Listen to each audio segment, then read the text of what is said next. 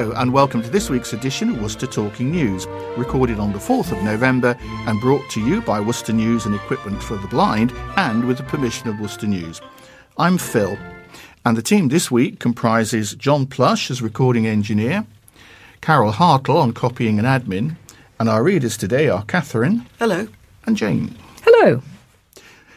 I would like to extend a warm welcome to any new listeners and hope you enjoy our recording. As always, we will include, first of all, a list of useful telephone numbers, then what's on in the local theatres, etc., followed by the headline stories, a selection of general news stories, some sport, and then finishing up with a thought for the week, sunrise and sunset times, and of course, the birthday file. If we don't have a record of your birthday and you'd like to be included, please do get in touch and we can add it to the file. Obituaries are now recorded after the closing music.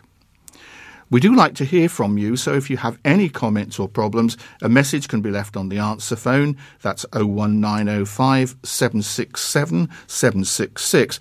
Alternatively, just put a note in your wallet. Finally, the service is free to users, but if you'd like to make a donation, it can be sent to Colin Chance House, Wylds Lane, Worcester, WR5 1DA. So, Let's start this week with the telephone numbers which Katherine is going to supply. Uh, first number is Wylds Lane. That's here uh, where we are recording. 01905 767 766. Listeners should be aware this is not manned daily and need to be patient if a reply is required. Police non emergency 101. NHS Direct 111. Out of hours medical assistance 0300 123 3211. Crime Stoppers 0800 555 111. Worcester Hub 01905 765 765. Worcestershire County Council here to help 01905 768 053, option 3. The Community Risk Team, uh, especially specialising in fire safety, 0800 032 1155. Domestic Abuse Helpline, 0800 980 3331. Sense Adventures, Walking for the Visually Impaired. Telephone D. Jones on 01684 891 297 or on her mobile 07920 144 614. Samaritans 116123. Worcester Live 01905 611 427. Malvern Theatres 01684 892 277. Thanks, Katherine. And now, what's on locally? I haven't found an awful lot, but there certainly are some things to look forward to. On the 6th of November, there's an ABBA tribute night. That's at 7 o'clock at the Swan Theatre. And running from the 9th of November to the 14th, there's a singing and dancing evening called Happy Together, uh, which is brought to you by the Worcester Musical Theatre Company. And here I apologise, I'm pretty sure that's at the Swan, but do check before you go if you're thinking of going. On the 10th of November, Ed Byrne, the comedian, is appearing at Huntingdon Hall, and that starts at 7.30. And then on Thursday, the 11th at 5 to 11, there's an act of remembrance at the County War Memorial.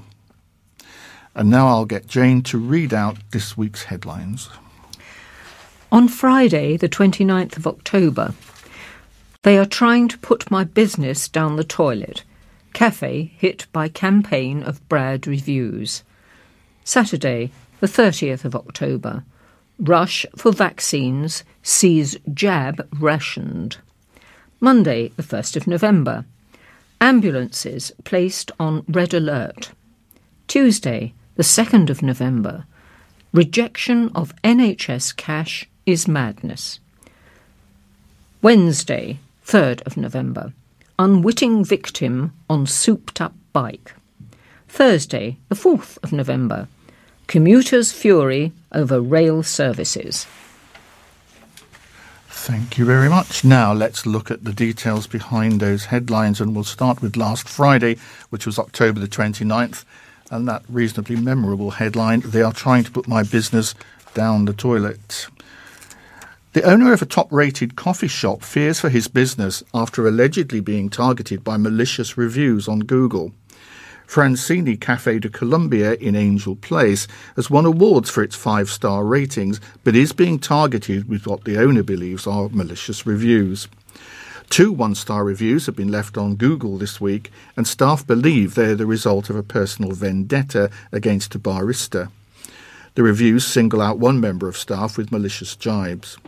Owner Francini Osorio is consulting with his solicitors, and a staff member, who we are not naming, said they felt that they were left feeling distressed, depressed, and experiencing sleepless nights. Mr. Osorio said, It's bullying. It's affected my business. It is creating a really bad reputation for our business and creating a really bad problem for this kid because wherever he is going to go, it might happen again. I'm very concerned, concerned about my business and concerned about my staff as well. They have been trying to really put my business down the toilet with the comments they've made, which obviously aren't true. He continued, We're probably one of the best cafes in the city, and our hygiene and standards are very high, which is why we have been twice made best of the best on TripAdvisor. People recognise our quality and our service and how polite we are to everybody. Francini Cafe de Colombia is the number one rated coffee shop in Worcester on TripAdvisor, with a five star rating on the review site and on Facebook. Its Google review rating has dropped to 4.9 because of the because of the negative reviews, which said the barista had, I quote, an odd smell, and both advised people to visit elsewhere. We spoke to our solicitor, and this is going to go a bit further, said the owner. Now we need to set an example to other people that they can't do this and businesses will suffer. It's very selfish. We want to stop people doing this to other businesses. He continued, We think it's very unfair and very selfish, and there are no words to express how I feel about my staff and my business. It's very rare for us to get a complaint. The last six years since we've been open, we've had either one complaint or two. Thank you, Phil. So the headline for Saturday and Sunday, October the 30th, 31st, was Rush for Vaccines sees jabs rationed. A pop up flu vaccine clinic proved so popular in Worcester, organisers have run out of vaccines for people under 65. Younger people have been asked to stay away from the vaccination centre at the city's racecourse this weekend, so older patients can be prioritised. In an update shared on Facebook, Worcester City Primary Care Network confirmed that no jabs will be administered to people under 65 today. That was last Saturday. The Post said, after another record breaking week for vaccinations in Worcester, we've unfortunately run out of the flu vaccine for patients under 65 this week. So if you're aged under 65, please wait to visit Worcester Racecourse until we update this page. We have some limited stock of the flu vaccine given to those patients aged 65 and over, but please check our Facebook page before you travel to ensure you don't have a wasted journey. It continued, currently will be open as planned for patients aged 65 and over tomorrow, that's Saturday, for as long as our supply allows. We're expecting more vaccine to arrive soon, but thank you to the people of Worcester for your enthusiasm and determination to keep our community safe this winter. Watch this space. We'll be back to full service very soon. We previously reported how hundreds flocked to the newly set up racecourse site for their vaccinations. There's been a huge surge in people opting to get the flu jab, with 500 people vaccinated in just four hours earlier that, this week. The mass vaccination centre only opened at Worcester Racecourse on September the 23rd, and already thousands of patients have been vaccinated, with queues occasionally building up outside. In a little over two weeks, more than 11,000 patients received the flu jab at the centre, well over a quarter of the 40,000 people in Worcester who are eligible. The new centre is a walk in clinic with GPs able to send out invites to patients in advance. This has meant waiting times can be unpredictable, but staff say it rarely exceeds more than 10 minutes.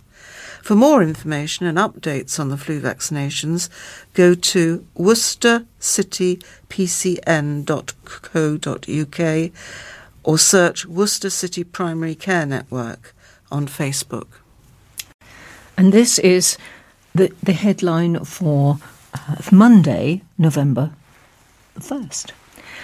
Ambulances placed on red alert. So the ambulances are on highest risk rating. West Midlands ambulance chiefs moved the service to the highest risk rating this week, warning serious harm or death is almost certain. The transition to the extraordinary level 2 out of 25 means the service expects patients to suffer catastrophic consequences with repeated serious harm or death almost certain. This is the first time the service has reached this risk level in its history. The move comes after ambulances with critically ill patients on board have been routinely held up outside A&E departments across the region, sometimes for waits in excess of 10 hours. Handovers are meant to take 15 minutes.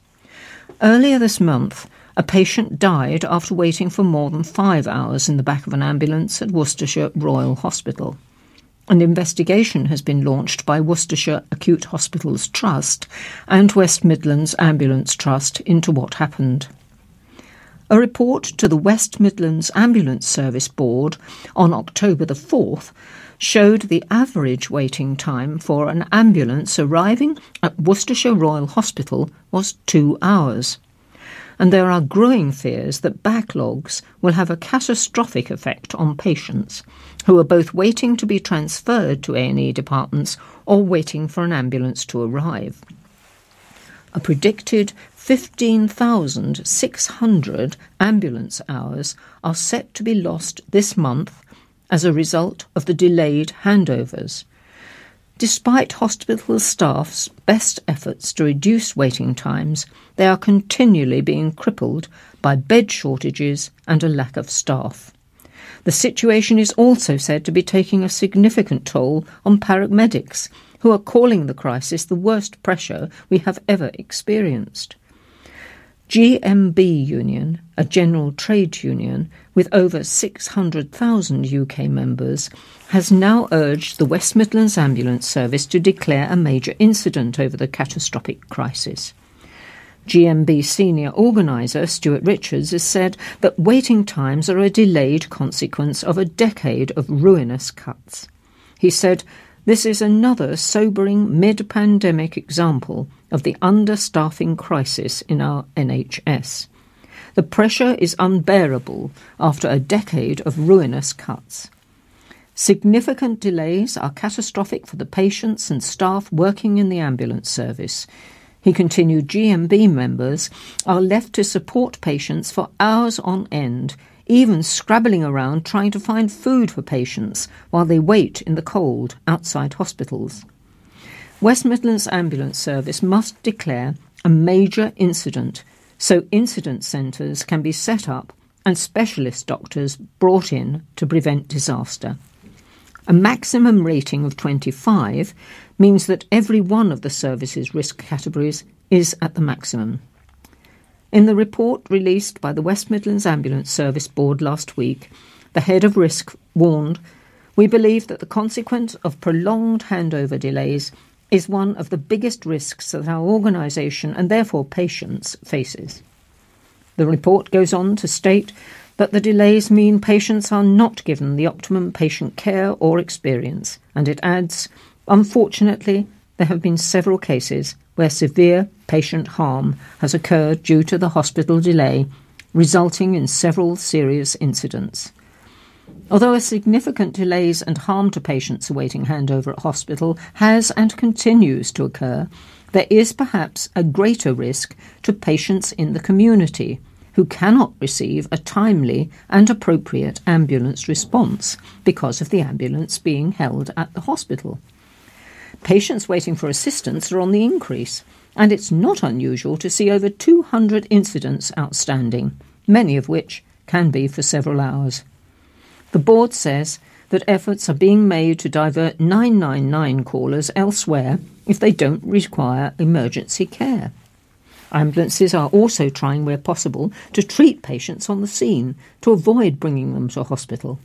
And the board has also recognised a significant impact on the staff in its report. The impact on patients is distressing and unsafe, but this also impacts our staff in various ways, it added. These situations are stressful and they are effectively undertaking a care assistant role rather than utilising their actual paramedic skills in the pre hospital environment. They're encountering continual stress and frustration due to the inability to respond to other patients and greater exposure to stressful and upsetting patient conditions, feeling helpless in some cases. Not only are frontline and patient facing staff affected, but call staff are experiencing a relentless and unforeseen level of call demand. The hours lost during September, for instance, acquires to losing approximately 1,300 12 hour ambulance shifts over the month, and subsequently the ability of those crews to respond to patients waiting. We have contacted the West Midlands Ambulance Service for comment, but they have yet to respond. And I can add to that that we had to go to A&E, my partner and I, on Sunday at about four in the morning. We were told there was a seven-hour wait and there were six ambulances outside, so we came away. Thank you, Jane. What an important story that is. We stay with health services now for Tuesday's headline, which is Rejection of NHS Cash Madness. That is, a councillor has described it as madness. A decision to reject a plea for much needed funding for the NHS from a major developer building thousands of homes in Worcestershire has been called madness by a councillor. Worcester City Council's Planning Committee rejected the plea by Worcestershire Acute Hospitals NHS Trust for £1.84 million from developer Welbeck Land, which is building more than 2,200 homes to the south of the city between St Peter's and Kempsey. The hospital said the money, which had already been rejected by Wychavon District Council's Planning Committee, would be used to ensure new and future patients were cared for properly and to prevent the already packed hospital from becoming even more oversubscribed. Council planning officers had warned that if more money was given to the hospital trust, it would be at the expense of the number of affordable homes that would be built.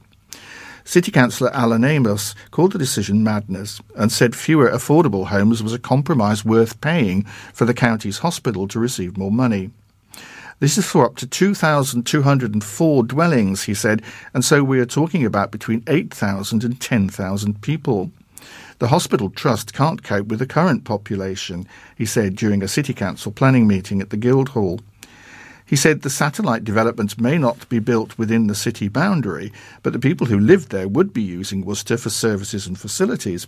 And if there was a chance the acute trust could get the money, then the council should pursue it due to the enormity of the problem.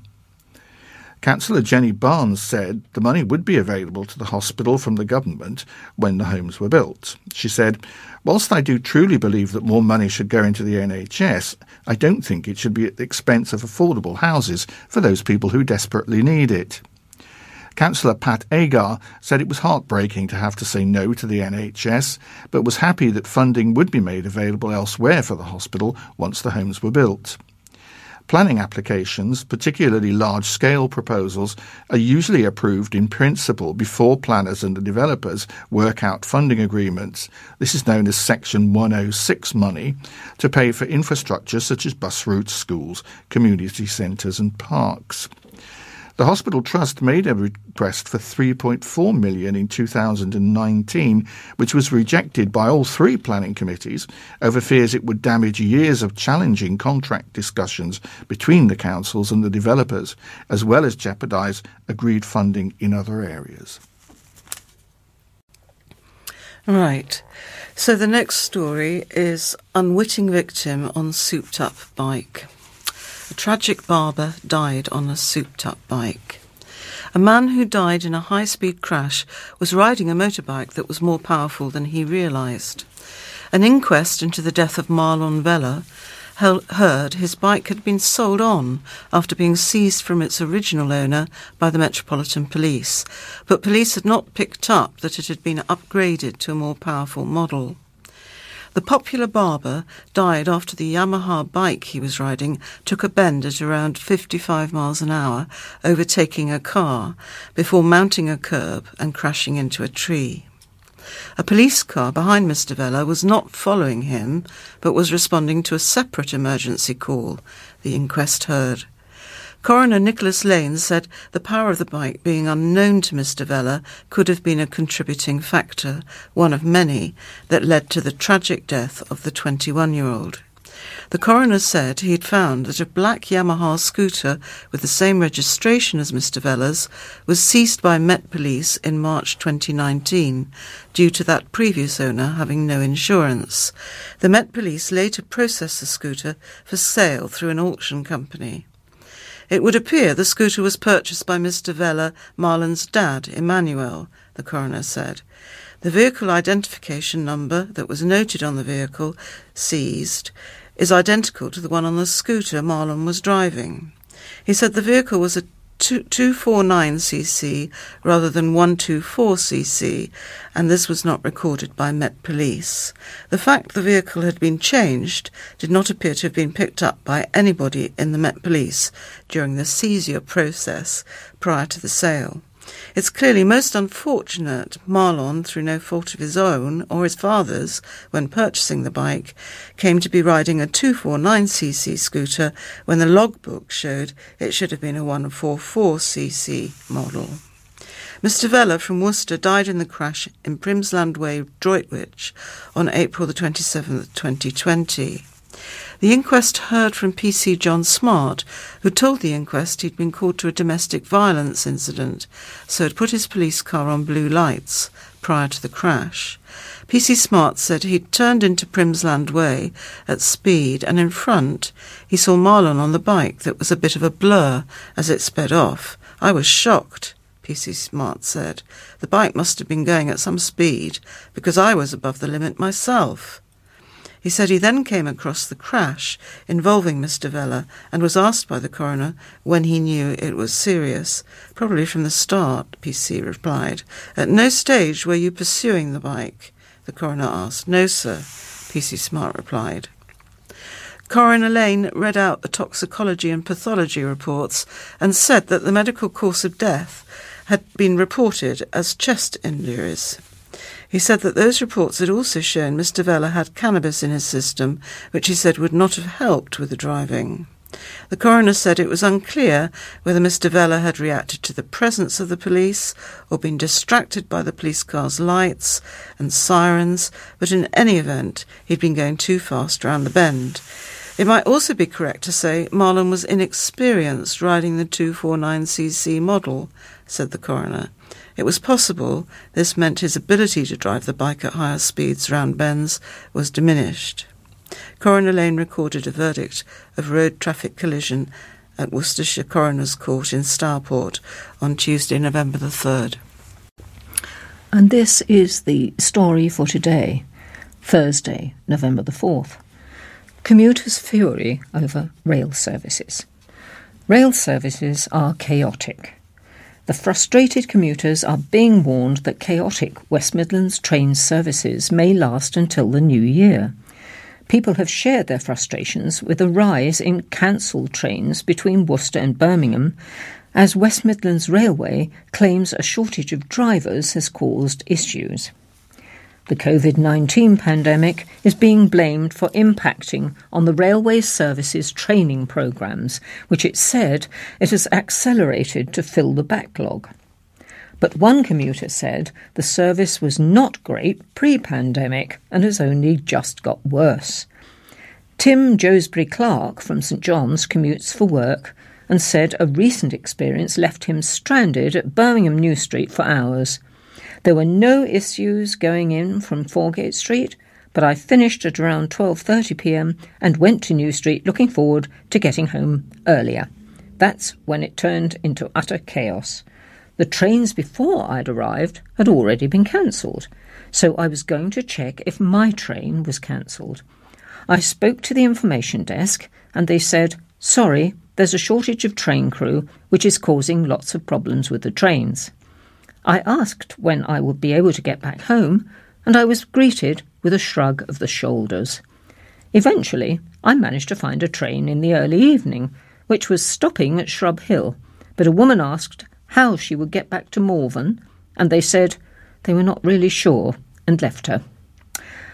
The 42 year old said because of the cancellations, the trains are often packed like sardines with no social distancing and called it a health risk. The service wasn't great pre pandemic, but now it's in total chaos. It's my daughter's birthday on Friday, and I have to go to work, but I'm already worried I won't be able to get back in time. He added, West Midlands Railway should provide alternative transport for when trains are cancelled. For a lot of people, the alternative is going to be to get to work by car, but it would be more convenient for me to take the train as well as taking into account the environmental impact. A West Midlands Railway spokesman said, We are sorry for the recent disruption to services between Worcester and Birmingham and the inconvenience this has been causing passengers. The disruption is due to a shortage of available drivers and is a direct result of the impact of COVID 19 on our training programs. During the pandemic, we lost 25,000 training days and have not been able to train our new staff as quickly as normal. Unfortunately, we will sometimes have no choice but to cancel. We urge anyone whose journey is delayed by 15 minutes or more to claim compensation through our Delay Repay scheme. Thank you, Jane. That wraps up the headline stories, and now we'll look at some that are also to be found in this week's newspaper. And I'll start with a very short one headed Remembrance Tributes, which introduces a phrase that I must confess I've never come across before. A touching tribute to fallen soldiers has appeared on post boxes ahead of Remembrance Day and Armistice Day. A mysterious yarn bomber has placed the tribute on two Royal Mail post boxes along Northwick Road. The only clue to the identity of the person who created them is a note tied to each postbox, which reads, I was made to spread some cheer for people walking past. And if you would, please leave me here so that the cheer can last. The first yarn bombed postbox is outside Northwick Manor Primary School, which has a crocheted soldier saluting on top of a field of poppies. The second is along Northwick Road at the corner with Beckett Road, where the mystery yarn bomber has created a poppy wreath. Both bear the words, Lest We Forget. Yarn bombing is a type of street art where people create colourful designs and leave them in public places such as on bollards or fences. Right. Um, okay, the next story is Flats plan is thrown out. A plan to turn an empty city centre shop into flats was rejected by councillors. The building in Worcester's St Martin's Quarter, which was left empty by the closure of bargain shop Pound Stretcher, could have been converted into a mix of one and two bedroom flats under plans by developer Cedar Worcester. Worcester City Council's Planning Committee rejected the proposal at a meeting in the Guildhall on Thursday. Concerns were raised about the small size of the flats, lack of outdoor space, and the loss of retail space in the city centre. Councillor Alan Amos also criticised the omission of parking spaces, saying that many people living in the city centre would still own a car and would need somewhere to leave it. Councillor Jenny Barnes said, I'm more worried about the amenity space. It has very small areas, which are mainly for bins and bike storage, so there's nowhere that people can go out, especially if they have children. The building fronts onto a busy shopping area where there's a lot of footfall. Councillor Pat Agar said she was not as worried by the lack of parking, but was concerned by the lack of outdoor space and people feeling uncomfortable in their own homes due to its location in a shopping area. Council, councillors voted in favour of minding to refuse the application, which means it will go back to the committee at a later date for a final decision. A decision was made by councillors rather than by the council's planning officers at the request of Councillor Lynn Denham over the principle of development, car parking, inappropriate use and lack of facilities and poor standard of accommodation for future occupants. The city's pound stretcher store closed in September last year after the company went into administration. Part of the building is locally listed, and most of it, pound stretcher and Ladbrokes aside, has been empty for more than a decade and has failed to attract any interest. Betting shop Ladbrokes would also close to make way for the flats, and no new parking spaces would be provided. Cedar Worcester said the coronavirus lockdown and rise in people working from home, as well as the drop in footfall and increase in online shopping over a number of years, has made the units unattractive to potential retail tenants. And here we have a story um, £328,000 for the cathedral. Worcester Cathedral has been awarded funding which will help protect priceless historic artefacts. The landmark is one of the 142 sites across the country to receive money from the Culture Recovery Fund, with £328,794 awarded to help repair the library. The first round of CRF funding was used to repair the roof and masonry after staff reported water seeping in. This raised fears over priceless artefacts, including the will of King John and a 1225 copy of the Magna Carta. With funding from Phase 1 of the CRF, the team was able to fully overhaul and recover the roof of the anti library and improve the temperature regulation in the conservation room, home to the most sensitive artefacts in the cathedral. Phase two of the work will see the cathedral recover the lead roof of the library and improve the detailing and drainage and install a safety system to the roof for future work. In addition, some of the high roofs of the cathedral are in need of attention to stop water getting in.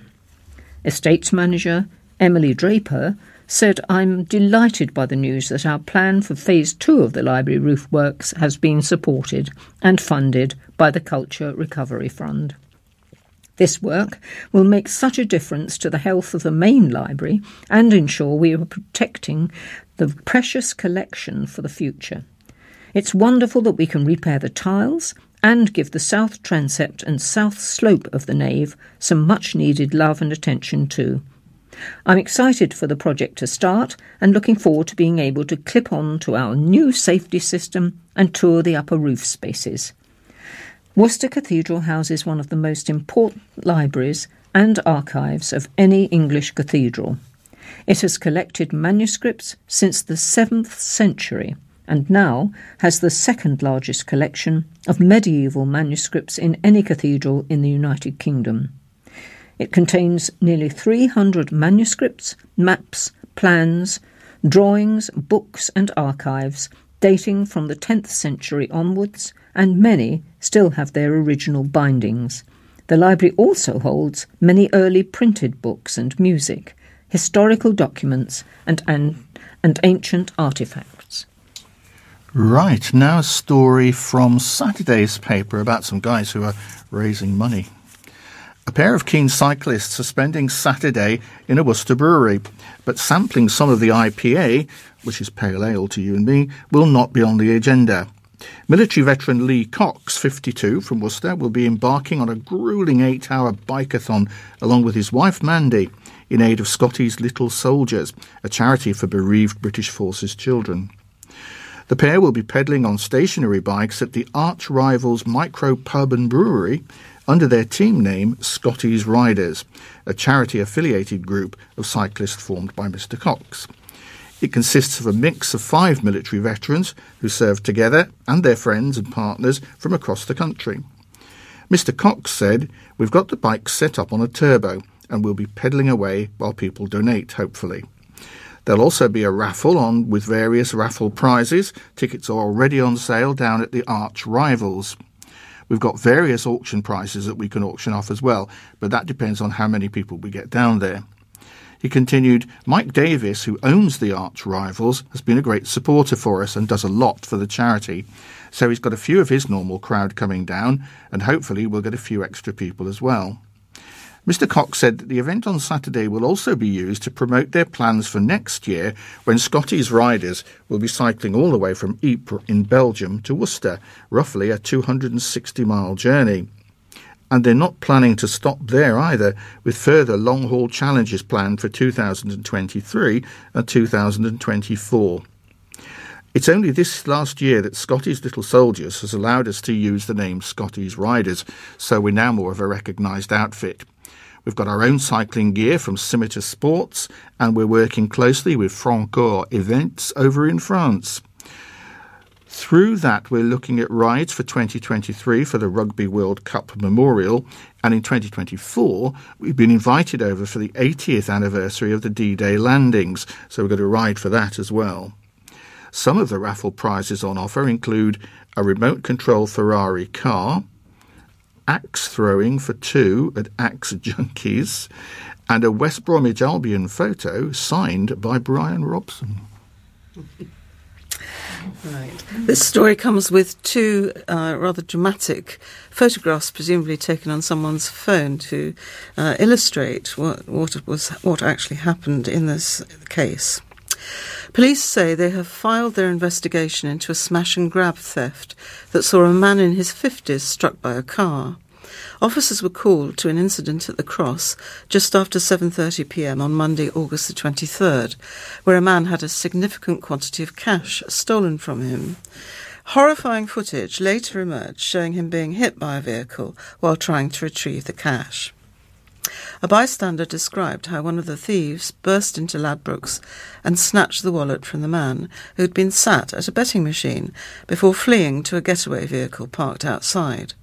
A member of staff at the Ladbrokes store said that CCTV footage had been passed to the police to help them catch the perpetrators, who the employee had seen acting suspiciously on the day of the theft. Police since stated that they've filed their inquiries pending any further investigative opportunities becoming available. A spokesman for West Mercia Police said there are no further lines of inquiry at the moment. This inquiry has been filed for the moment pending any further investigative opportunities becoming available.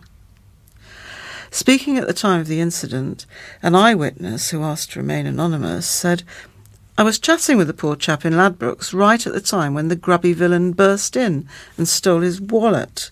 It was literally a dash and grab because we were sat a few steps inside the door at the betting terminals. It appears he'd been lurking in and out of the shop all afternoon prior to me going in after I'd finished my shift at work. The witness described the events that unfolded after the theft as surreal, comparing what he'd seen to something out of an action movie. He leapt off his stool and chased out after them, but the robber managed to get into the car and shut the door before he could catch him, he added. He stood right in front of it and put his hands down on the bonnet, demanding they hand him his wallet back time seemed to stand still. I had my hands on my head in shock, thinking that he was probably going to get run over standing right in front of their path to getting away. But then the driver decided to go into reverse, and that's when he clung on to the bonnet. That was the absolute surreal bit. He, the driver, reversed back, with him sprawled over the front of the bonnet, clinging on for dear life, for maybe fifty yards back before stopping, and then the car launched forward, throwing the man off. After knocking the man to the floor, the thieves then sped off through two red lights as they rushed to flee the scene. The victim was taken to hospital by paramedics after suffering a fracture to his ankle, and the two photographs are of this man on the bonnet of the car. Mm. And now we have a controlling man attacking his wife. On Wednesday, November the 3rd, a controlling husband attacked his own wife, spent her money on drugs, and told her she would have to go back to Pakistan. Naveed Hussain of Team Road, Worcester, was not sent to jail, but only because he had spent the equivalent of close to a 20 month prison sentence whilst waiting to learn his fate. The 29 year old admitted controlling and coercive behaviour between April the 1st last year and January the 22nd this year, and assault occasioning actual bodily harm on January the 22nd this year. His wife now no longer wants to see him, and an indefinite restraining order was made preventing him from having contact with her directly or indirectly. Hussain's behaviour included taking her house keys and mobile phone, making threats to her family in Pakistan and telling her she would have to return to Pakistan. Raj Punia, prosecuting, said it was the victim's manager who called the police when she arrived at Worcestershire Royal Hospital with minor but visible physical injuries. She explained how the couple had planned a trip to Birmingham when he changed his mind and told his wife he was going to visit his ex partner elsewhere instead. He asked for her house keys and told her she was not allowed to leave the house, picked up her bank card and phone off the bed, and said she would be staying in the house, said Miss Punia. The assault involved him slapping her to the back of the head, pulling her hair, and grabbing her by her left shoulder and pushing her against the door, causing the door to break. She reported injuries to her neck and shoulder. The victim also described how he sent her out of the house demanding her house keys. She refused, saying she paid the rent. He grabbed her and pushed her out of the door, said the prosecutor. Ms. Punia said the defendant left the key in the lock and later climbed out of the window because he knew she did not have a key. She was saying he made threats to harm her family back in Pakistan if she did not do as she was told, took her money and spent it, she said. Other assaults were also disclosed, including that he squeezed her neck with both hands while she questioned him about his relationship with a previous partner. On another occasion, the victim described an argument being witnessed by a passer-by who asked her if she was all right. The victim also described how he would spend her money on drugs or on his own children from his previous relationship. When arrested, Hussain initially denied that he had assaulted her in any way, stating he'd never hit her and had never gone through her phone. The defendant had 11 convictions for 22 offences, including offences for assault and criminal damage against previous partners. At Worcester Crown Court, Recorder Martin Butterworth made a community order for 30 months and ordered Hussain to complete an accredited programme of building better relationships, 30 sessions. He was told he had to complete 100 hours of unpaid work, a restraining order of indefinite length was also made, which prevents him from having contact, directly or indirectly, with the victim. Because of the defendant's history of domestic violence against previous partners, the Worcester News requested a custody photograph of Hussain on the grounds it was in the public interest to protect any potential future partners. However, West Mercia Police declined the request on the grounds that their policy for releasing custody images requires a defendant to be given at least a year's custodial sentence. Our next story is uh, one from Thursday, November the 4th, which is today, of course, parent protesters outside County Hall. A mum who has faced repeated battles to secure the right education for special needs children in Worcestershire led a protest against the council on the day that it was inspected by Ofsted.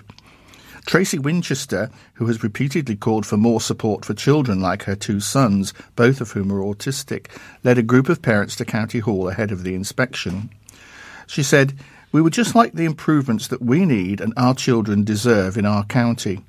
In some respects, things seem worse than in 2018, and the little improvements noted by some families seem to be completely overshadowed by the continued utter disregard of children's needs in other cases. The culture is overwhelmingly toxic and money orientated. It's no wonder there's such a high staff turnover.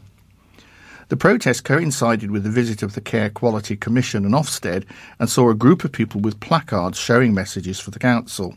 One read, My 14 year old has autism and an education and health care plan, but no education for two years, no suitable placement, and no local authority caseworker. In 2018, the CQC and Ofsted conducted a joint inspection of Worcestershire to judge the authority's effectiveness in implementing the special educational needs and disability reforms as set out in the Children and Families Act of 2014. Identified failings included lack of strategic direction from leadership, children and young people who have SEN, that special educational needs, and or disabilities are not provided with the quality of support and service to which they are legally entitled. It also found overwhelmingly negative relationships with parent, carers, and families, poor quality education, health, and care plans, rising numbers of children uh, with SEND school exclusions, and inefficient and untimely referral and assessment process for autistic spectrum disorder. Responding to the protest, Cabinet Member for Education, Councillor Marcus Hart, said he understood the frustration of parents and assured them that the Council was working to improve. He said, We understand how serious and frustrating it is for all involved when children are not accessing the right type of education or a level of support that allows them to reach their full potential. We've worked hard alongside our schools to ensure that we understand and support individual needs to prevent this from happening. And if a child should find themselves not accessing an appropriate school, we have made improvements to reduce the impact of this for our children. We take the experiences of children and families very seriously, he continued, and know that we need to continue our improvement journey to ensure that we are able to sustain changes and continue to develop our support for families across the partnership. We hope that present carers will share where they have experienced improvements and provide feedback where things still need to get better. Right. a super fit nurse at a Worcester small animal hospital has completed an incredible 100 kilometre ultra marathon to raise money for the Great Ormond Street Hospital for Children. Sharon Allen, a registered vet nurse and hydrotherapist at Brentnall Veterinary Centre in Worcester, covered the gruelling route from Oxford to Wiltshire in 21 hours. Her epic trek helped raise £1,425 for the world famous West London Children's Hospital, and she's already pledged to do it all over again next year. Sharon teamed up with sister in law Georgina Bailey Allen for the event. And Sharon said, I just feel incredibly proud of what we've achieved on our journey. We came out of our comfort zone and completely pushed the boundaries. Call us crazy, but we can't wait to sign up, sign up for next year. We're both delighted that we've raised so much money for Great Ormond Street, which will be used to transform the health and well-being of children and young people. The ultramarathon was called Race to the Stones and followed the ancient route of the Ridgeway from Oxford across the Chilterns and the North Wessex Downs to finish at Avebury Stone Circle. Sharon added, it was a fantastic, well organised event by the Threshold Trail series, with pit stops every 10 to 15 kilometres, brimming with energy drinks, energy bars, fruit, sandwiches, tea, and lots of chocolate, which was definitely the highlight of the journey. We did it in two sections. After 50 kilometres, we arrived at the halfway stage, relieved to have made it this far, and happy to reunite with our families and settle in amongst the hustle and bustle of tired and euphoric runners and walkers. We huddled around the fire pit as the sun was setting, but we couldn't allow ourselves to feel too cosy as it was soon time to transition to stage two. We'd already walked 32 miles and now had to do it again, already tired but now heading out into the darkness. There were two pit stops along the way, about three hours apart. On the menu at 1am was porridge and marmite sandwiches, and at 4am it was vegetable soup, peanut butter, and jam sandwiches. Finally, at the finishing line, there were tears of joy, shock, and disbelief. The hours, weeks, and months of training were defined in that moment. The realization that you can absolutely do what you set your mind to. It's funny looking back. I used to think 10 miles was a long way, but when we reached that point, there was still so far to go. We hit 18 miles, then completed a marathon, then two marathons. I thought to myself, how can this be possible? But with sheer grit and determination, we just kept walking, and sure enough, we made it to 100 kilometres. Linnaeus owned, owned Brentnall Veterinary Centre is based in Whittington Road, Worcester. And here we have Worcestershire's role in the gunpowder plot, which of course is the 5th of November, which is uh, tomorrow. muskets, powder, and shot stockpiled in Worcestershire cellars, horses hidden in isolated country barns, and the whispered talk of treason held in secret meeting. This is the story often forgotten when we celebrate Bonfire Night on November the 5th. The plotters were led by Robert Catesby and met in sleepy Worcestershire, where a great many Catholics lived at the start of the 17th century. Arrangements were also made in London, where this most serious crime was going to play out. If everything went to plan, Guy Fawkes, the war veteran, explosives expert, and mercenary, would have succeeded in killing King James I, or Sixth of Scotland, the same king who would go on to gift the city of Worcester an important charter in 1621, something we're celebrating this year with Charter 400. Once the deed was done, during the state opening of Parliament in 1605, Catesby and his fellow plotters would start a violent rebellion across the Midlands, culminating with the young Princess Elizabeth being made a puppet monarch. Catholicism would be re established in England. Religion was a delicate subject and had been the cause of many rebellions, invasion threats, and civil unrest ever since Henry VIII broke with the Catholic Church. Worcestershire was one of the counties that had a great many powerful Catholic families, and in many cases their fine homes still stand today. Many of these families continue to worship secretly from makeshift chapels in their homes. The Habington family lived at Hindlip Hall, the Wintours at Huddington Court, and the Littletons at Hagley Hall. The beautiful Harvington Hall was owned by the Pakingtons. Harvington Hall has the largest collection of priest holes in Britain. Priest holes were used to hide priests who illegally held services in Catholic homes. Nicholas Owen was the architect of these secret hiding places. Members of the Worcestershire militia and state officials watched these homes and searched them regularly in a hope of catching a priest. Guy Fawkes had been discovered in the cellars of the Houses of Parliament in the early hours of November the 5th, 1605. He was hiding next to a pile of firewood, which was concealing 36 barrels of gunpowder. As the details of the plot unravelled, mainly from torturing Guy Fawkes, Sir Richard Walsh, the Sheriff of Worcestershire, was tasked to search for those who had been planning an uprising nearby. Richard Walsh, uh, uh, Sir Richard Walsh, mustered the Worcestershire militia, who travelled across the Midlands on a manhunt. This armed force numbered 200 men, and on November the 8th, 1605, this band had surrounded Holbeach House in Staffordshire, where a small band of desperate and injured men were hiding. Sir Richard Walsh tried to talk the men out peacefully, but failed. The men prayed together, threw open the door, and ran into a hail of lead musket balls. As the gunpowder smoke began to clear, several men lay screaming in pain on the damp grass. Thomas Percy and Robert Catesby has been brought down by the same lead bullet fired by John Street, a Worcestershire man, and a long serving member of the militia. The wounded men were holding swords and daggers, which were quickly kicked to one side, and the men arrested for being involved in what would become one of the most famous assassination attempts in history, the Gunpowder Plot of 1605. Humphrey Littleton, John Wintour, Rafe Ashley, a man called Perks, and even a Jesuit priest, Father Oldcorn, our own Blessed Edward Oldcorn, in fact, had all been arrested in Worcestershire and held in the city of Worcester.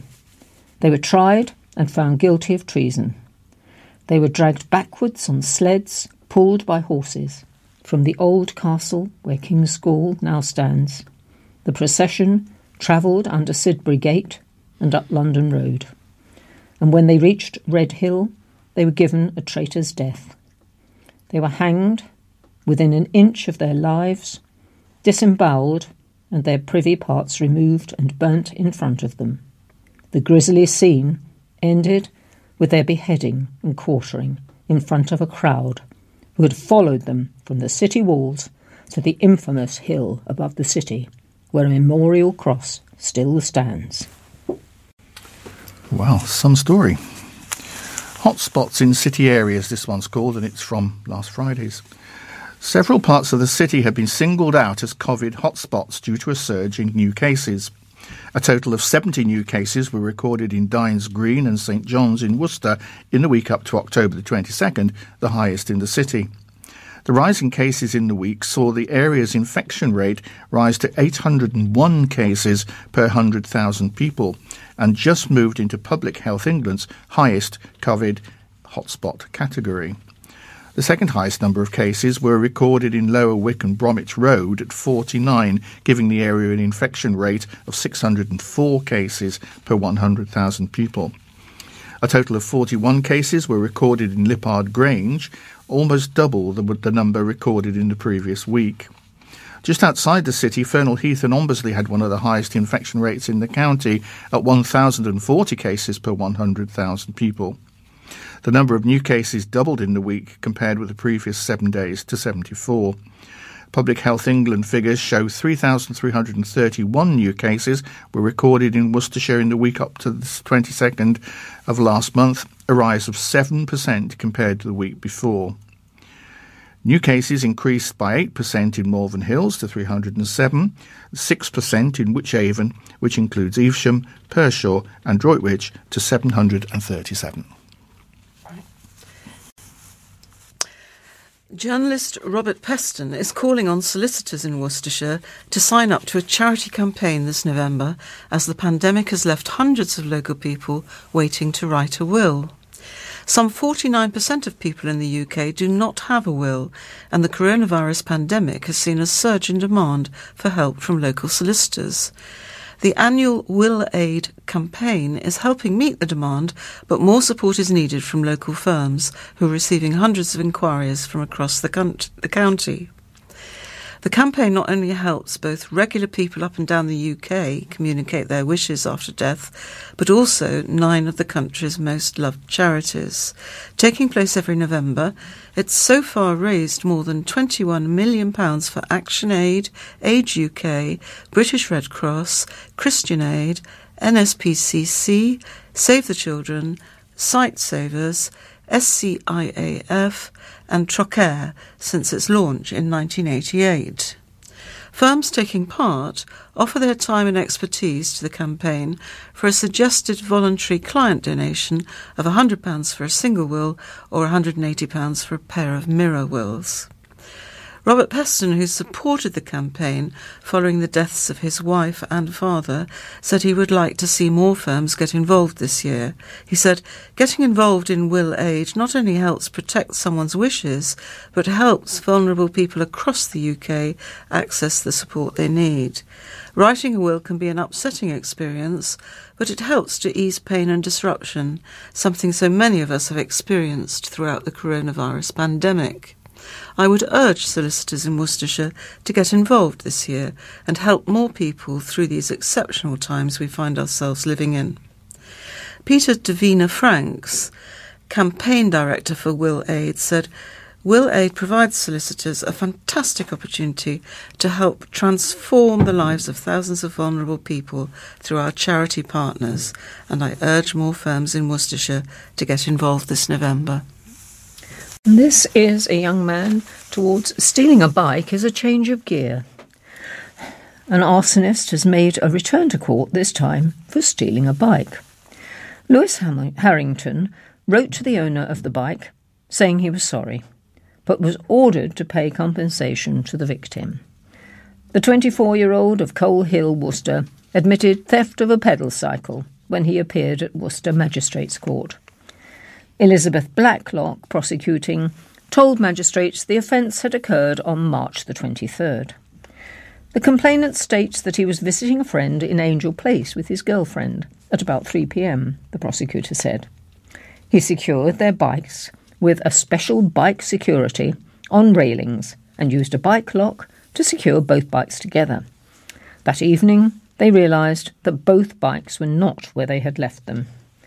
One of the bikes was left round the corner, but Marco Ribeiro's bike was missing. He said he was so upset his friend had to call the police to report it. The prosecutor explained the couple's bikes were their main force of transport, and Mr. Ribeiro was forced to use his girlfriend's bike to get to work. She couldn't go to work, and as a result, she lost her job, Miss Blakelock said. The prosecutor said Harrington wrote a letter in June to the victim that said, Sorry I took your bike. I don't do this anymore. P.S. I went through a bout of psychosis and needing medication for it. She added her previous convictions involved shoplifting in 2016, while the most recent offending was possession of an offensive weapon in January 2018. When the paper reported on that case, Harrington was also in court for committing arson on a reckless basis. Magistrates heard them then how Harrington tried to set fire to a toilet roll holder in the Flag Public House in Lowersmoor because he was bored. Harrington was given a 16 month prison sentence, suspended for two years on that occasion. In his latest court appearance, Harrington represented himself, and chairman of the magistrates' bench, Trevor Higginbottom, asked whether there was anything he wanted to say. Harrington shook his head before replying no. When asked if the probation could assist, the probation service representative Jane Stewart said, He's previously known. He complied with what was required of him. I note there are sufficient mental health issues, and I would encourage you not to involve probation again. His mother, who had accompanied Harrington and sat at the back of the court, was then asked by the chairman if she had any information which might be of help to them. The woman replied, Only what my son wants me to say, which is nothing. Harrington was fined £120 and ordered to pay the compensation of £60, the cost of the bike, to the victim. He was also told to pay the victim's surcharge of £34 and costs of £185. The total, 399, was ordered by magistrates to be deducted from his benefits at a rate of £20 per month. Right. Monday, allotments targeted. More than 50 sheds have been broken into at allotment sites in Worcester during two break ins this week, prompting a call for heightened security. Windsor Avenue allotments were broken into on Sunday, October 24th, with the vandals then returning two nights later. Worcestershire County Councillor Richard Udall has said not a lot was stolen, but an extensive amount of damage was caused. He said, Allotments have always been vulnerable to break ins, but the sustained attack is unprecedented. Allotment holders work long and hard to care for their allotments. They don't deserve to be attacked in such a despicable way. The parasites who are responsible need to be caught. Anyone with information I would urge to come forward and share it with us. He added, a number of items of equipment have been taken, mostly lawn mowers and cultivators. However, the biggest problem was the damage caused. Over 50 sheds were broken into, doors and gates were broken, and at least one polytunnel was damaged. As a result, Councillor Udall has launched a petition which he intends to present to the Environmental Committee and Worcester City Council this week in an effort to increase security at the site. He said, as local councillors, we are determined not to give in to such illegal activity.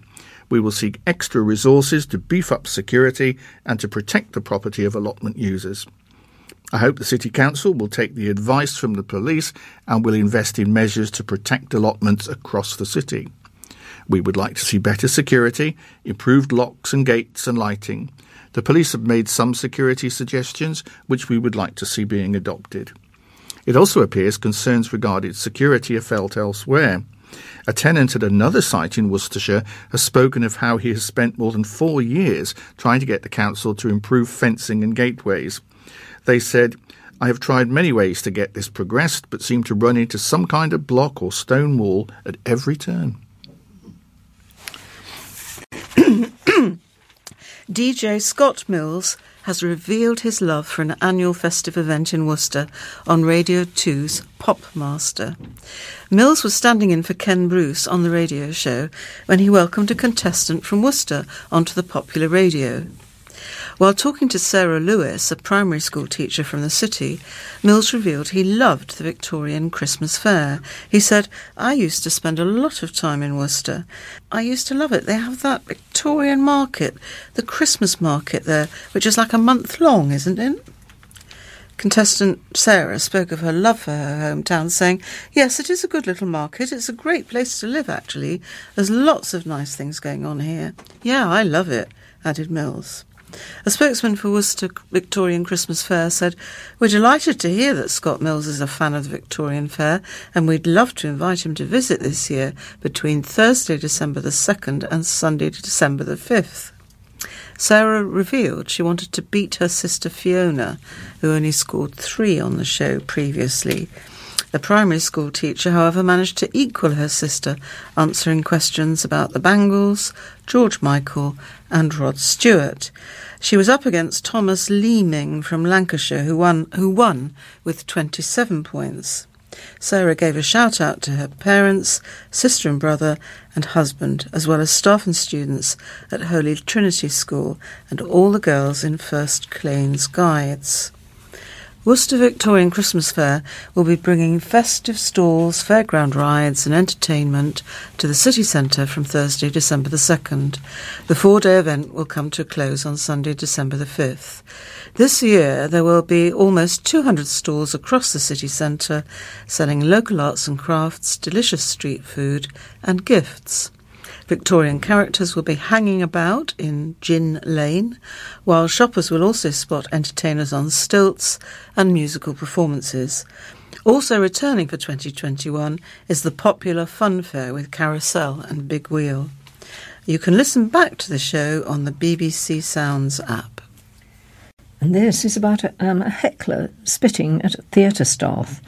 A house manager at a Worcester theatre was spat at and pushed and shouted at by an audience member who was asked to stop heckling the actors.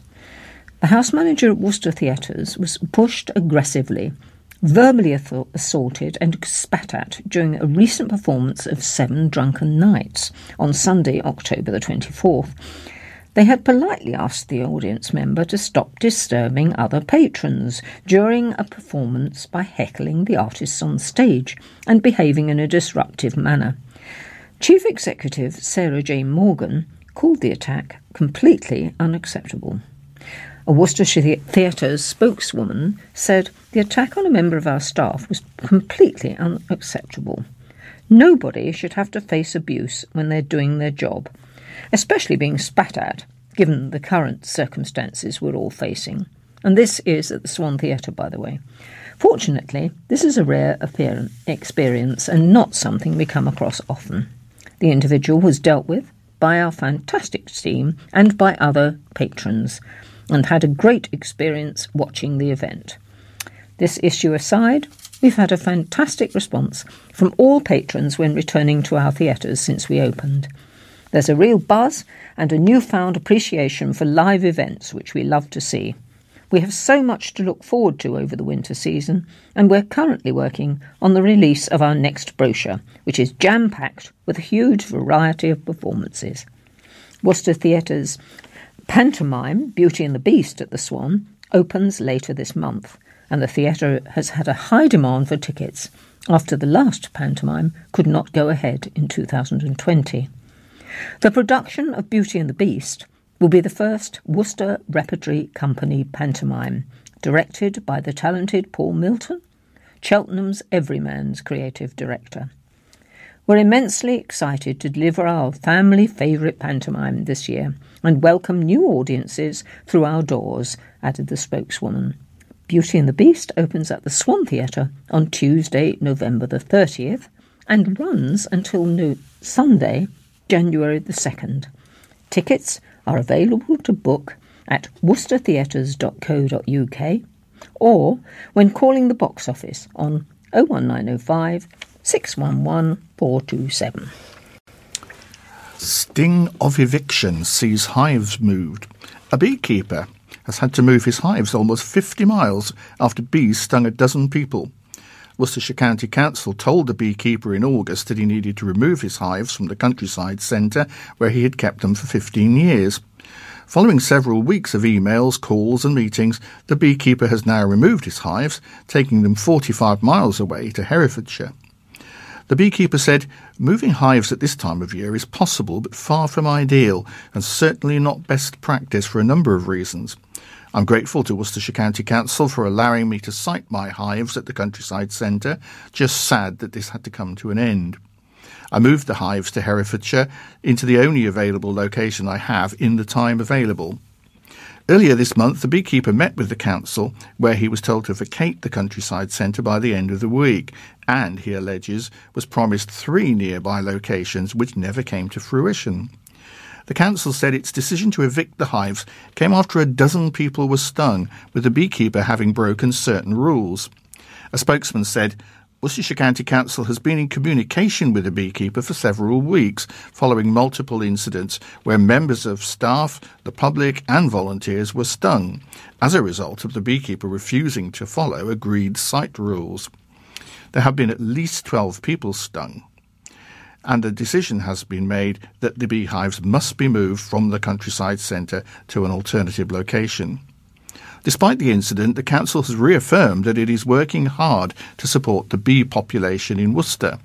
The spokesman added, Worcestershire remains a pollinator friendly county and undertakes the management of its countryside sites in a way that is beneficial for native pollinators such as bumblebees and solitary bees and wasps, as well as domestic honeybees which live in managed hives.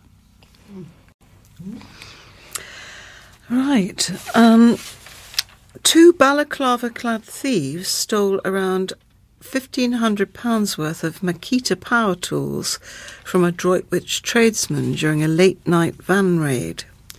The thieves struck at around 2:40 a.m. on Thursday, cutting through the reinforced door of his van to make off with the tools.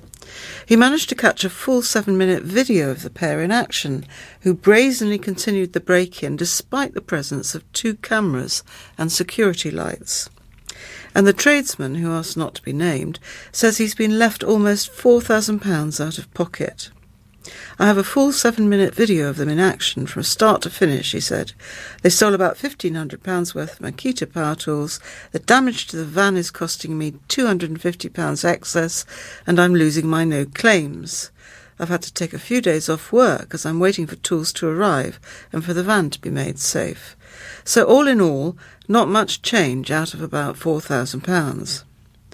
A spate of van break-ins has swept across Worcester and Droitwich over the past few days. Officers from West Mercia Police said they're carrying out patrols in the Dines Green and St John's area after several thefts were reported. Plenty of Droitwich residents also took to social media to report that they'd also been struck by van thieves last night. One resident reported seeing two men attempt to break into a car in the Westlands area at around 10:30 p.m. last night before driving off in a white transit van. West Mercia Police has asked people to remove any valuables, especially power tools, from their vehicles overnight. If, if valuables cannot be removed, West Mercia Police is urging people to store them in secure containers mark property using overt marking and fit extra high security locks to vehicles. This is called the End for Home Plan, um, a contentious plan to turn a former workshop into a new home looks to have been scrapped. Several attempts for permission to convert an old carpentry workshop behind a home in Seabright Avenue in Worcester have been rejected over the years, and a new plan shows the battle looks to have come to an end. Under the new plan, the existing two bed home would become a larger three bed home, with a two story workshop converted to four new rooms. The plan has proved controversial since first being put forward in early 2020, mainly over fears the work would add to parking problems in the busy and cramped residential street. Residents and local councillors spoke out against the plan, with the County Council's Highway Department saying the work should not be allowed to go ahead as it did not provide enough parking space. The plan was eventually rejected by Worcester City Council's Planning Committee, with councillors going against the recommendation of planning officers, who said it should be given the go ahead. An appeal was then made to the government's planning inspectorate in an attempt to get the rejection overturned, but was dismissed, with the inspector agreeing with the council that the plan would add to parking woes. Planning Inspector Rachel Walmsley said she had seen the parking problems during a visit to Seabright Avenue and allowing another home to be built would cause more issues. Another plan to convert the workshop into a home was also rejected by the council in September last year. Highways officers in Worcestershire County Council have not objected to the most recent plan, saying that a two bed to three bed conversion does not need any more parking spaces than are currently in place under its planning rules.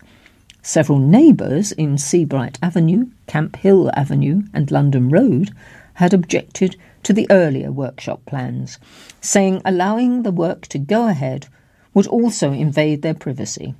The latest plan can be viewed via the planning section of Worcestershire City Council's website, and the application number is 21 slash 00954 slash HP, and public consultation ends on November the 16th. Sewage next. The MP for Worcester has defended the government's decision to turn down an amendment that would stop water companies releasing raw sewage into Britain's waterways. Robin Walker was one of 268 MPs who rejected the change to the Environment Bill, a decision which has been met by much criticism. The House of Lords has since forced a climb down with a 153 majority. Despite the backlash, Mr. Walker dis- believes the decision was in the best uh, interests of his constituents. He said, I could assure you that nobody voted to enable or encourage the discharge of raw sewage.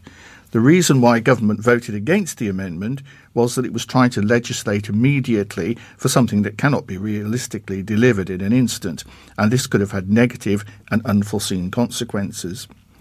One such consequence, Mr. Walker noted, was increased water bills, resulting from increased fines to water companies.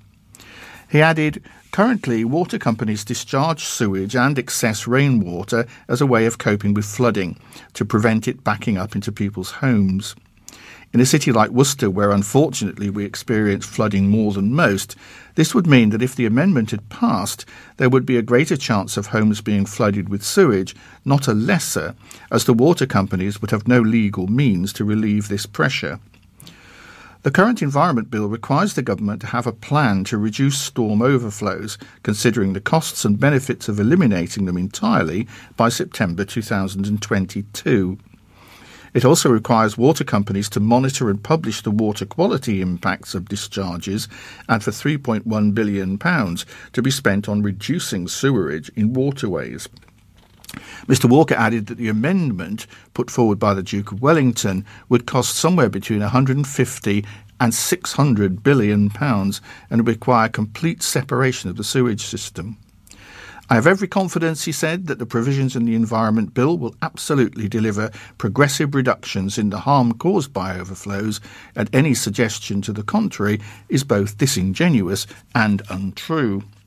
I'm proud that this government has published and is taking through an environment bill which will continue the work that my late father started as the world's first environment secretary.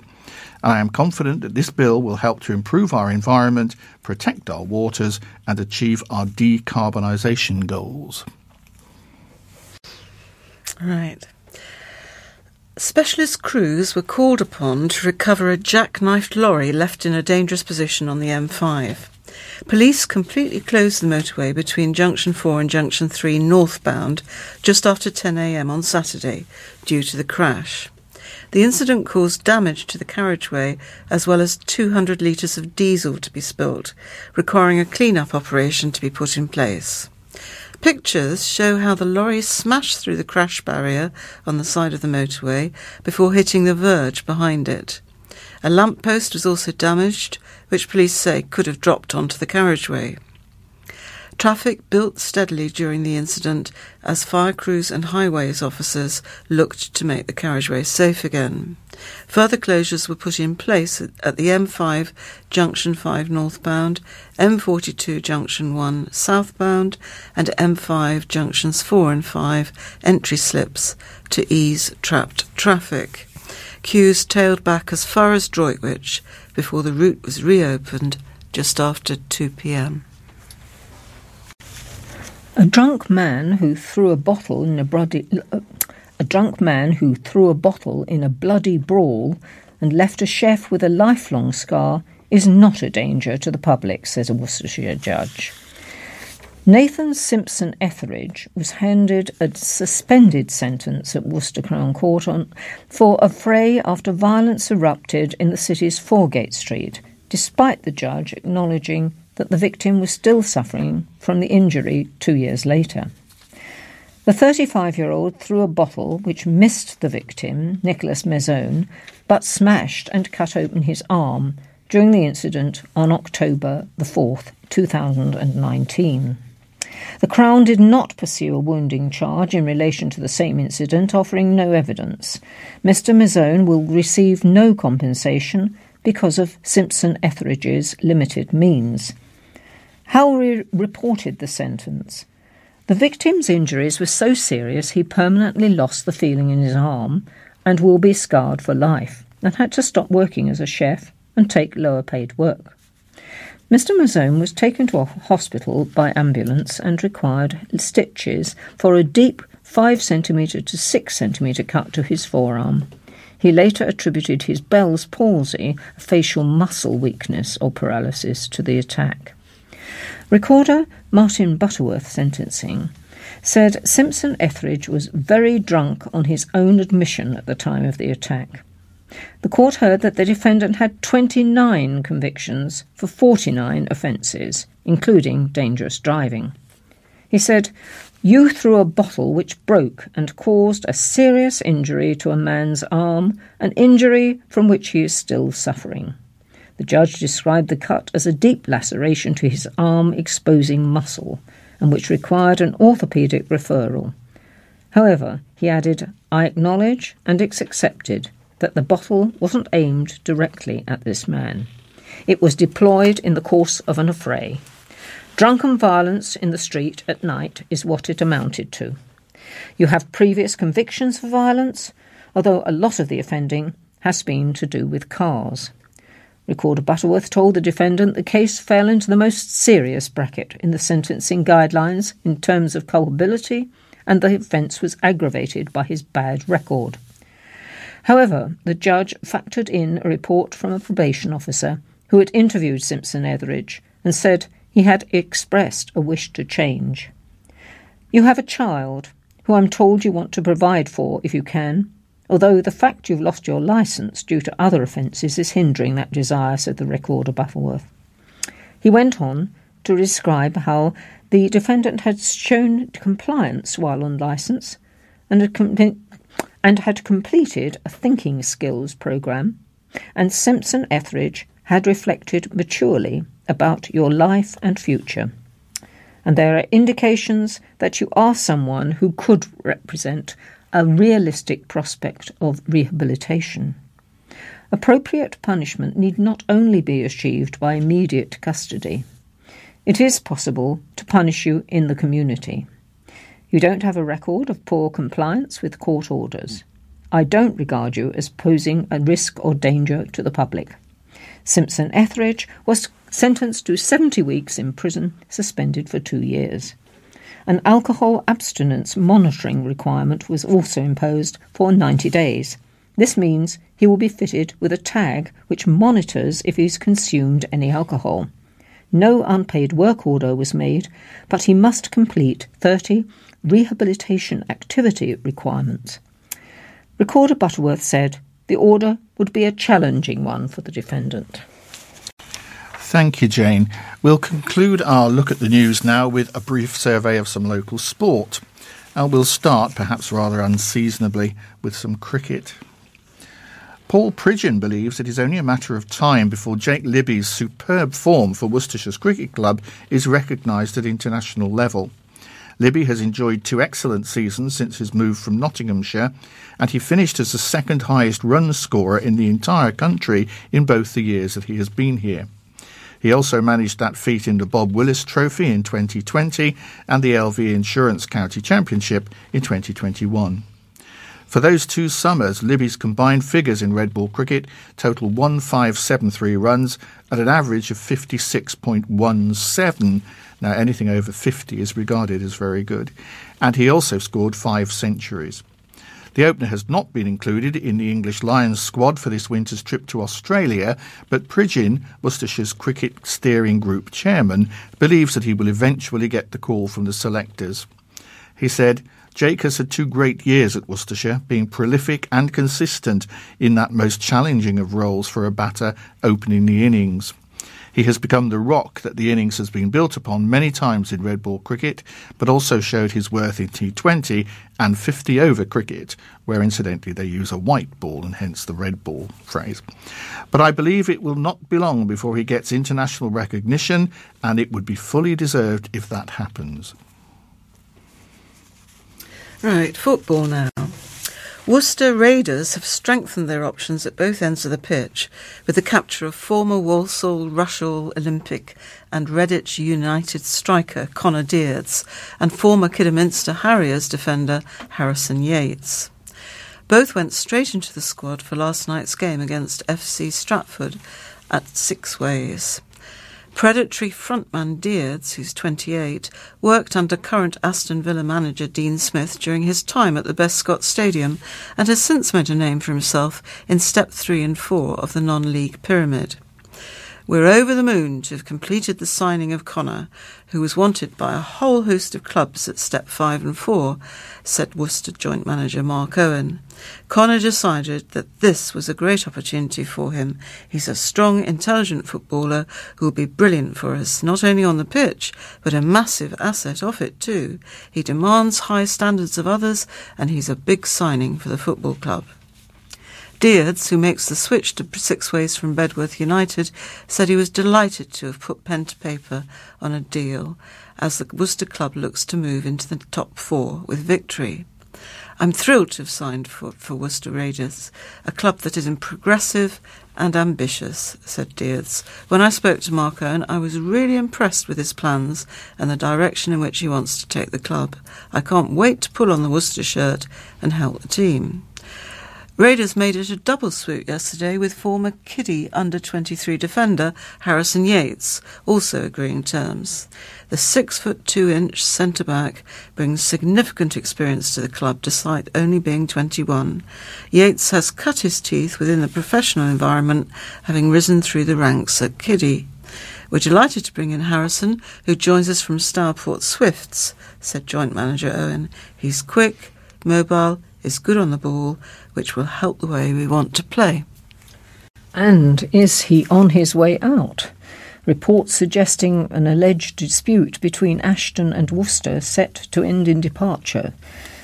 Rumours are again circulating regarding winger Chris Ashton's future, or supposed lack of it, at Worcester Warriors. The Daily Mail reported at the weekend that legal procedures are underway between the club and player after a supposed fallout. Ashton has played just three and a half games for the club, having been given a seven week ban at the back end of last season following a red card in the game versus Northampton Saints in March. The 34 year old has struggled with injuries since then, and a stuttering pre season has meant he's yet to feature in this season. But in recent weeks, he's not been involved for reasons still unknown, although it is widely thought that he's serving out a suspension. Head coach Jonathan Thomas has reiterated in consecutive weeks that the former England winger is not available for selection, without adding anything further. Right. My second sports story isn't a local one, I must confess, but it's a nice story and a short one, so I thought I'd read it out. Emma Raducanu has revealed that she has presented her US Open trophy to the Lawn Tennis Association as a gift in recognition of their role in her development. The British number one, 18, became the first British woman to win a singles Grand Slam title since Virginia Wade's 1977 Wimbledon triumph with her stunning run at Flushing Meadows in the summer, but she has not held on to the hardware. Raducanu said, If you want to see it, it's at the National Tennis Centre in London. The LTA have done so much for me, so I just wanted them to have it as a sign and a thank you for everything they've done for me, helping me through all the young ages. They played a huge role in my development, so it's a gift. And we're back with Worcester Warriors, whose head coach, Jonathan Thomas, was delighted post match after his side responded to last week's nightmare at Worcester at Northampton Saints by securing a bonus point win over Sale Sharks. Worcester's Jamie Shilcock and Duhan van der Merwe both scored a try each half to end a run of five Gallagher Premierships defeats and move into 10th in the table. Thomas admitted the build up to the game had been different to normal and a focus on simple things proved to be a successful one. I'm just really delighted for the players. It's been a tough few weeks, but there's been a lot of great things happening at the club, and we have some real adversity in recent weeks, but the results haven't been good enough, and the boys were desperate to turn it around. We didn't talk much this week in terms of tactically or technically. We just talked about playing with soul and some warrior spirit and bringing great positive energy to the game. Thomas has said before that confidence has been a big issue for this side, but now the Welshman hopes that the result can act as a platform to build on. The game is all about confidence, and we haven't had much of that, he added. There's been lots of factors about what's been going on, but we needed to win, and to win with a bonus point is huge. I'm not getting carried away, but this is something to build on. The game saw the return of England duo Ted Hill and Ollie Lawrence, and they both had a big impact on the match on Saturday. Hill has been out for the last three games after being suspended following his red card in the defeat to Gloucester last month but returned to lead his side to a win. Thomas admitted the team had missed their skipper. We've missed Ted big time, he said. He's one of the finest young players in the country and our captain. We've missed him, and he was awesome today. And a massive shout out to Ollie Lawrence. How he played today, I've no idea. We're told that it was a 30 day injury, but he's back in seven days. He's unbelievable. A huge effort from him. How nice to end with a win. Thank you, Jane. I'm going to ask Katherine now to read the thought for the week. Right, well, today's thought comes from Psalm 19, verses 1 to 2. The heavens declare the glory of God, and the firmament shows his handiwork. Day unto day utters speech, and night unto night reveals knowledge. Thank you. Sunrise and sunset for tomorrow. It's 11 minutes past 7 sunrise, and the sun will set at 33 minutes past 4. Birthdays now, and we're wishing a very happy birthday to Josephine Harris and to Sally Bodie. And if we don't have your birthday, and it does happen to be this week, well, many happy returns to you too. But do let us know, and we can include it on our list. Well, that brings us to the end of this week's recording. I'd like to thank tonight's readers, Katherine and Jane, and I'd like to thank John and Carole in the production team for all their efforts and wish you a good week ahead. So it's bye bye from Katherine. Goodbye. And Jane. Bye. And from me, Phil. Goodbye.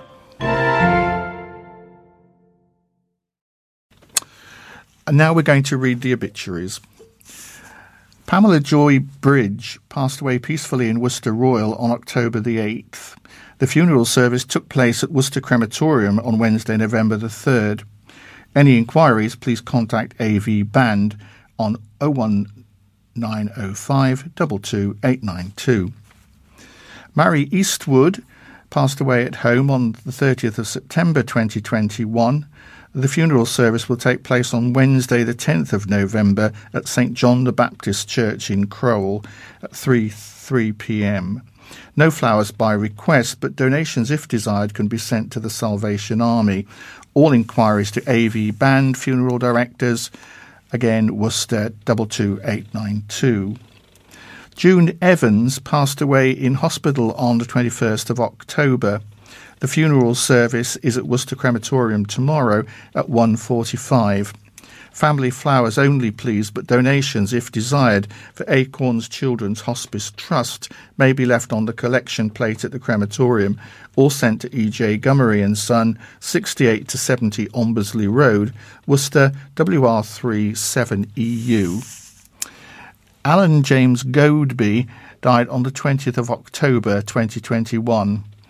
A memorial service has been provisionally arranged at Upton Parish Church on Friday the 19th of November at 12:30.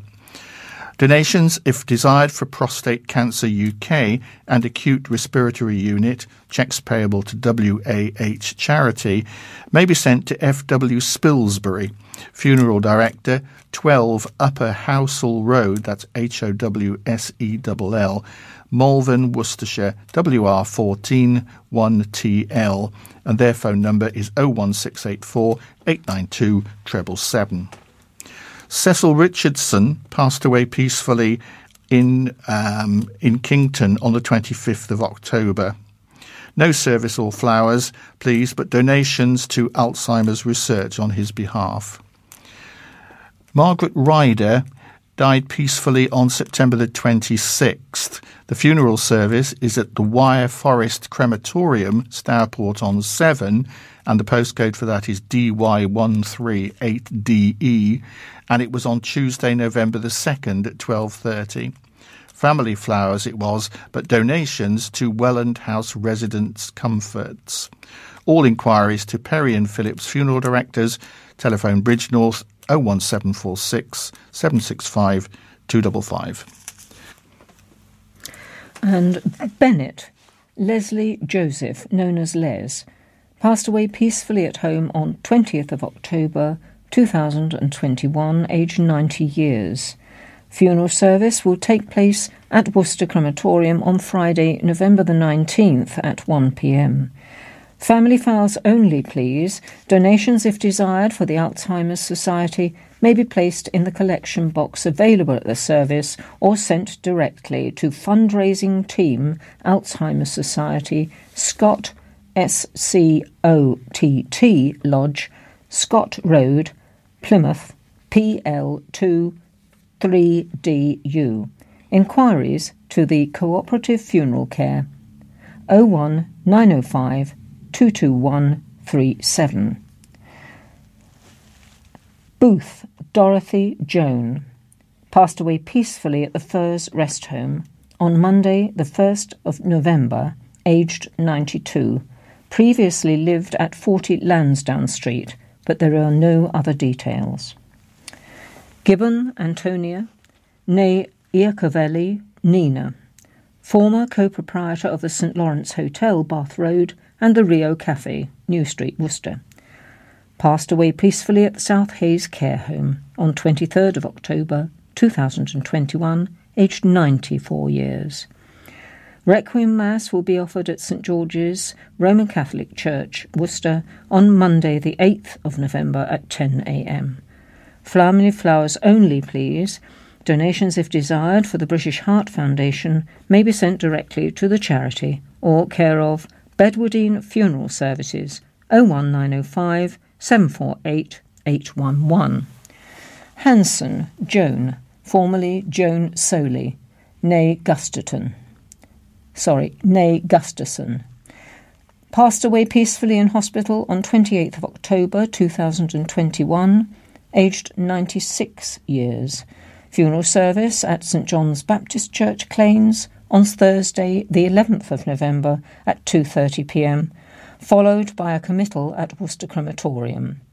Family flowers only, please, but donations if desired for the Cystic Fibrosis Trust, the PBC Foundation, or the PCC of St John Baptist Church, Claines may be left on the collection plate at church or sent to E.J. Gummery and Son, 68 to 70, Ombersley Road, Worcester. WR3 7EU.